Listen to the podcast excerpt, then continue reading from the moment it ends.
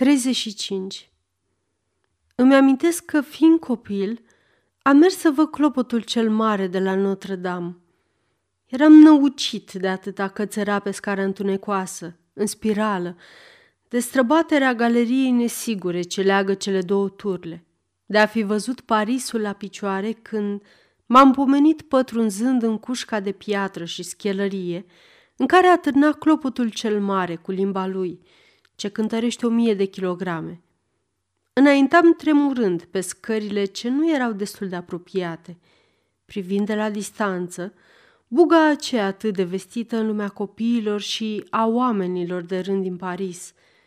Și băgând de seamă, nu fără groază, că streșinile acoperite cu ardezie, ce înconjoară clopotnița cu planurile lor înclinate, erau la nivelul picioarelor mele – Printre ele vedeam, ca în zborul unei păsări, piața Parvii Notre-Dame și trecătorii ai doma unor furnici. Pe neașteptate, clopotul enorm sună. O vibrație profundă mișca aerul și făcu bătrâna turlă să oscileze. Podea o sărea pe bârne, mai mai ca zgomotul să mă răstoarne de andărătelea.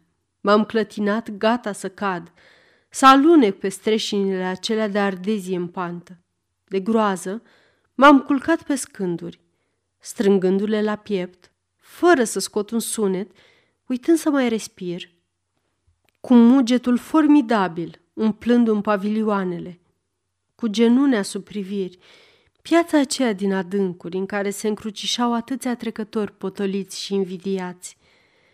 Ei da, mi se pare că aș fi încă în turla clopotului mare, Trăiesc în același timp năucirea și uluirea.